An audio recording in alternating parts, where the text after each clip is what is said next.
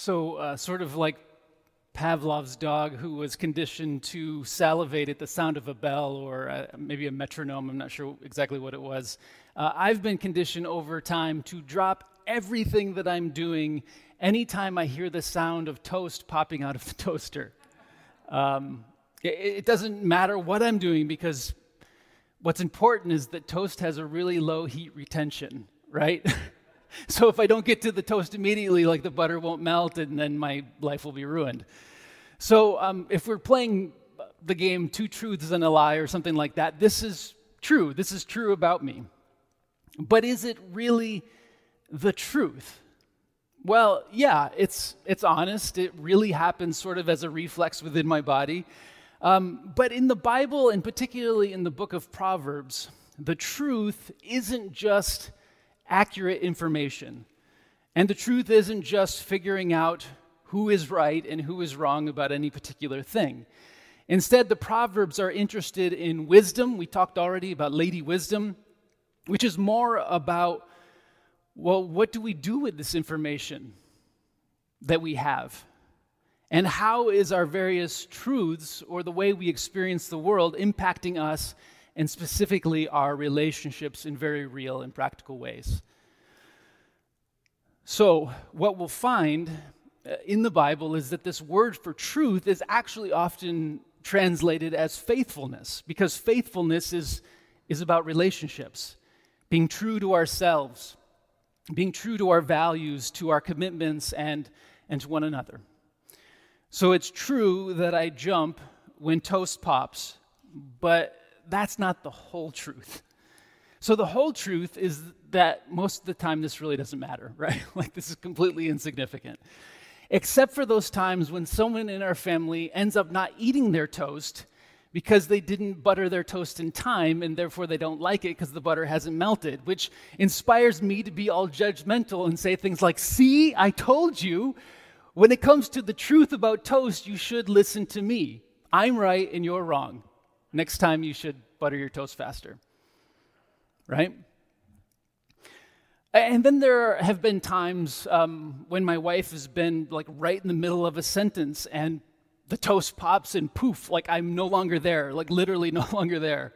It's even happened while we were hugging and even kissing that I hear the toast popping and poof, like I'm literally not there, like a cartoon that's just disappeared and like my hat's spinning in the air. Um, I guess, I guess, sort of in those moments, it's our relationship that has a low heat retention, right? I'm not even sure what that means. Um, so, in those situations, what is, what is true? It's true that toast gets cold fast. It's true that nobody cares too much about this. But what is true, true, is that sometimes my toast reflex has an impact on my relationships. That's the whole truth. And ultimately, that's what Lady Wisdom is trying to teach us. Truth is not mostly about absolutes, theoretical ideas that don't exist in our world. Truth is discovered in the mostly subjective moments of real life with real people and with God. That's the kind of truth that Proverbs is interested in. So, the wisdom of of the Proverbs is not interested in finding the one truth that is true forever and always in all circumstances and for all people. Proverbs is about wisdom, which is, is coming out of the, this quality of God that is present in the world through love and God's faithful presence. This is the kind of truth that Proverbs is talking about. So, as we think about that, let's listen to a, a, another proverb, part of Proverbs, uh, chapter 3 beginning at verse 1. My child, do not forget my teaching, but let your heart keep my commandments for length of days and years of life and peace they will add to you. Do not let kindness and truth or faithfulness leave you. Bind them around your neck, write them on the tablet of your heart. In other words, condition yourselves to be kind, honest, and faithful. So you will find favor and, and, a reputation for living well in the sight of God and in the sight of people. Trust in the Lord with all your heart. And do not lean on your own understanding. In all your ways, acknowledge God, and He will make your paths straight. Do not be wise in your own eyes. Turn to the Lord and turn away from evil. It will be healing to your body and refreshment to your bones. This is the word of the Lord. Thanks be to God.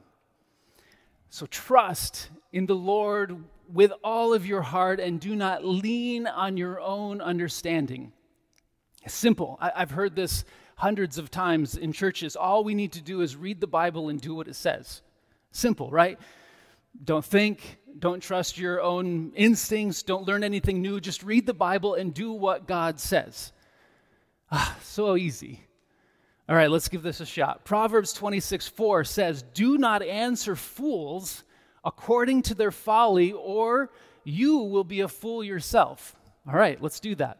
Except the next verse says, Answer fools according to their folly, or they will be wise in their own eyes. Wait, what? Like, so what, what, are we supposed to do? What is true? These two verses are completely opposite. Like, are we supposed to answer a fool according to their folly or not? Come on, like I don't know what to do. I thought the Bible was going to tell me what to do and life would be so much easier. This is the difficult part of like real wisdom. This is the difficult part of learning from the Bible as the Bible really is is that it won't give us what we want. I, at least it won't give me what I want. I don't know about you, but I often want God and I want my faith to make my life easier. Just tell me what to do always and in all circumstances forever and forever. Just tell me what is true. Just give me a checklist. But the moment we try to define truth in this way, absolute truth that is for all people and for all time and for all circumstances, Lady Wisdom tells us through the book of Proverbs actually, this is foolishness. Like, this is, is not wisdom.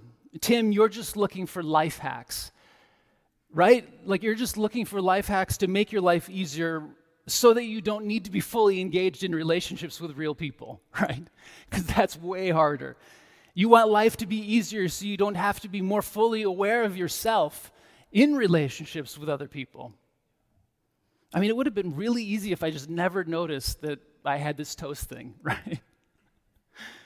Wisdom and truth emerging from God's own character as kindness and faithfulness is not easy, but it's good. It's what the Proverbs says is, is abundant life.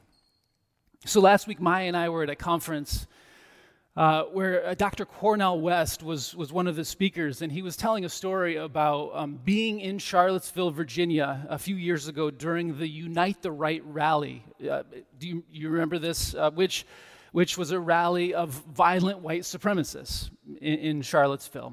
Uh, and Cornel West is a, is a well known black Christian theologian and ethics professor.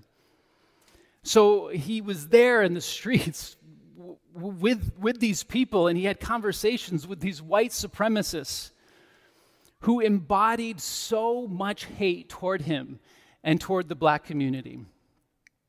And then he said it was important to be there as a counter protest to stand up against hate, it was important to not just allow that to happen. But as a Christian, he said, it was also important for me to look for ways that we might be similar, to look for ways that, that we might share a common humanity that can both express the best of our humanity, but also, obviously, the worst of our humanity. And to see them not only as my enemy, but as my brother and my sister and my sibling. And then he said this I need to do this because I believe in this concept of hating the sin, but loving the sinner. And when he said this phrase, I had this really negative gut reaction. Like everything he was saying was amazing and fantastic. And then he said that, and I was like, ooh, like, wait a minute, like, he's not allowed to say that. Like, you're not supposed to say that. And I didn't really know at first why that bothered me. And so uh, it, it just seems so strange. Because, on the one hand, the use of this phrase in that particular situation is a profound expression of radical love, right? I mean, radical love. To be able to love somebody who hates you so much. How can you love someone who hates you that much? I mean, this is about as close as we get to Jesus' enemy loving uh, uh, way of loving the world. And, and, and this was also a significant part of the civil rights movement loving those who would beat you up and hate you. But I also remember that for most of my years in Christian churches, most of my years in Christian churches, this same exact phrase was used to make us feel better about ourselves while at the same time we were condemning and excluding the LGBTQ community. That's where that phrase was used most often. Same words, same phrase, but in that context and in those relationships, it wasn't radical love. It was, it was causing a lot of pain and a lot of harm, and, and it still is. So, so, what is the truth? How can the same words and the same phrase be both a statement of radical love and inclusion and a statement of harmful exclusion? The Bible isn't giving us an easy answer. Truth is rarely about easy absolutes because wholeness and truth emerges from God's character, not as disconnected ideas that have nothing to do with our world. Wholeness and truth emerges from God's love and God's faithful presence with us. So, in, in the Hebrew language, the word for truth used here in Proverbs chapter 3 is, is amit, um, made up of three primary letters. Aleph, Mem, Tau, or in English we might say A, M, and T.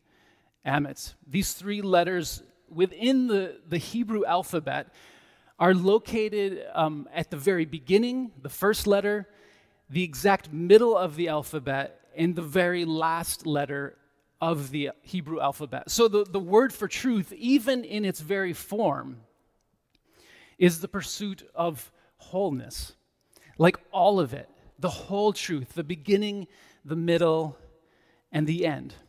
The whole truth, the good, the bad, and everything in between. It's bringing everything to the surface.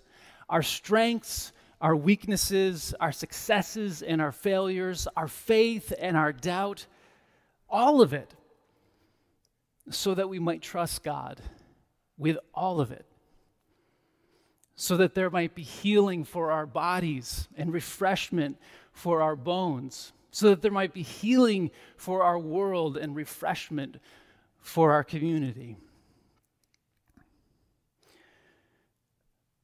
So, this last week, as, as we all know, um, 10 people were killed in Buffalo, New York, um, close, close to where I grew up and, and many more people were injured by a young man who was trying to kill as many black people as possible. Obviously, we would all acknowledge and recognize this as a terrible, terrible act of evil.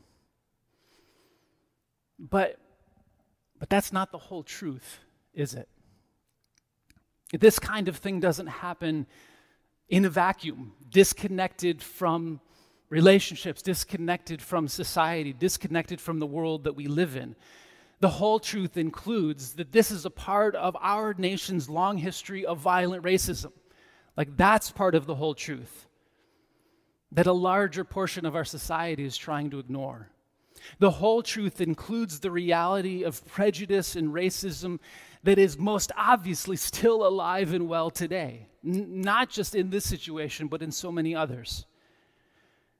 The reality is that this great repra- replacement theory that everyone has been talking about for the last week, which inspired the shooter, or was, was at least a part of the shooter's manifesto for why he was doing what, what he was doing, is believed in some form by one third of American adults.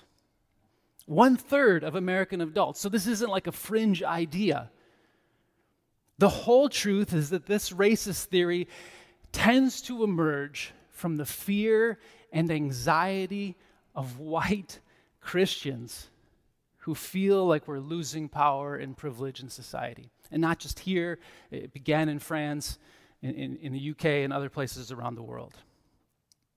The whole truth, the whole, whole truth, is that I am a white Christian.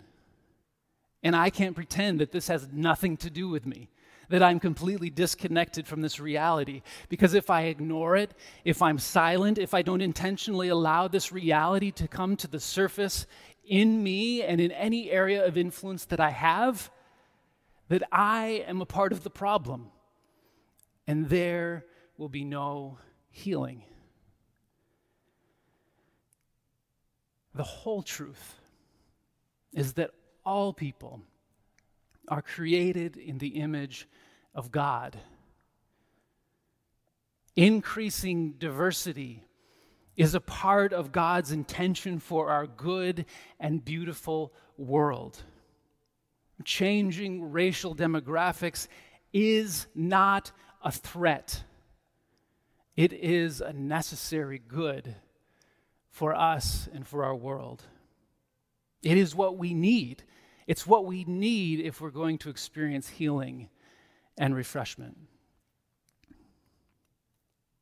So, my child, do not forget my teaching, but let your heart keep my commandments for length of days and years of life, and peace they will add to you. Do not let kindness and truth or faithfulness leave you. Bind them around your neck, write them on the tablet of your heart. It will be healing to your body, it'll be refreshment for your bones. Jesus, we pray that you would bring truth, healing, and refreshment to our world.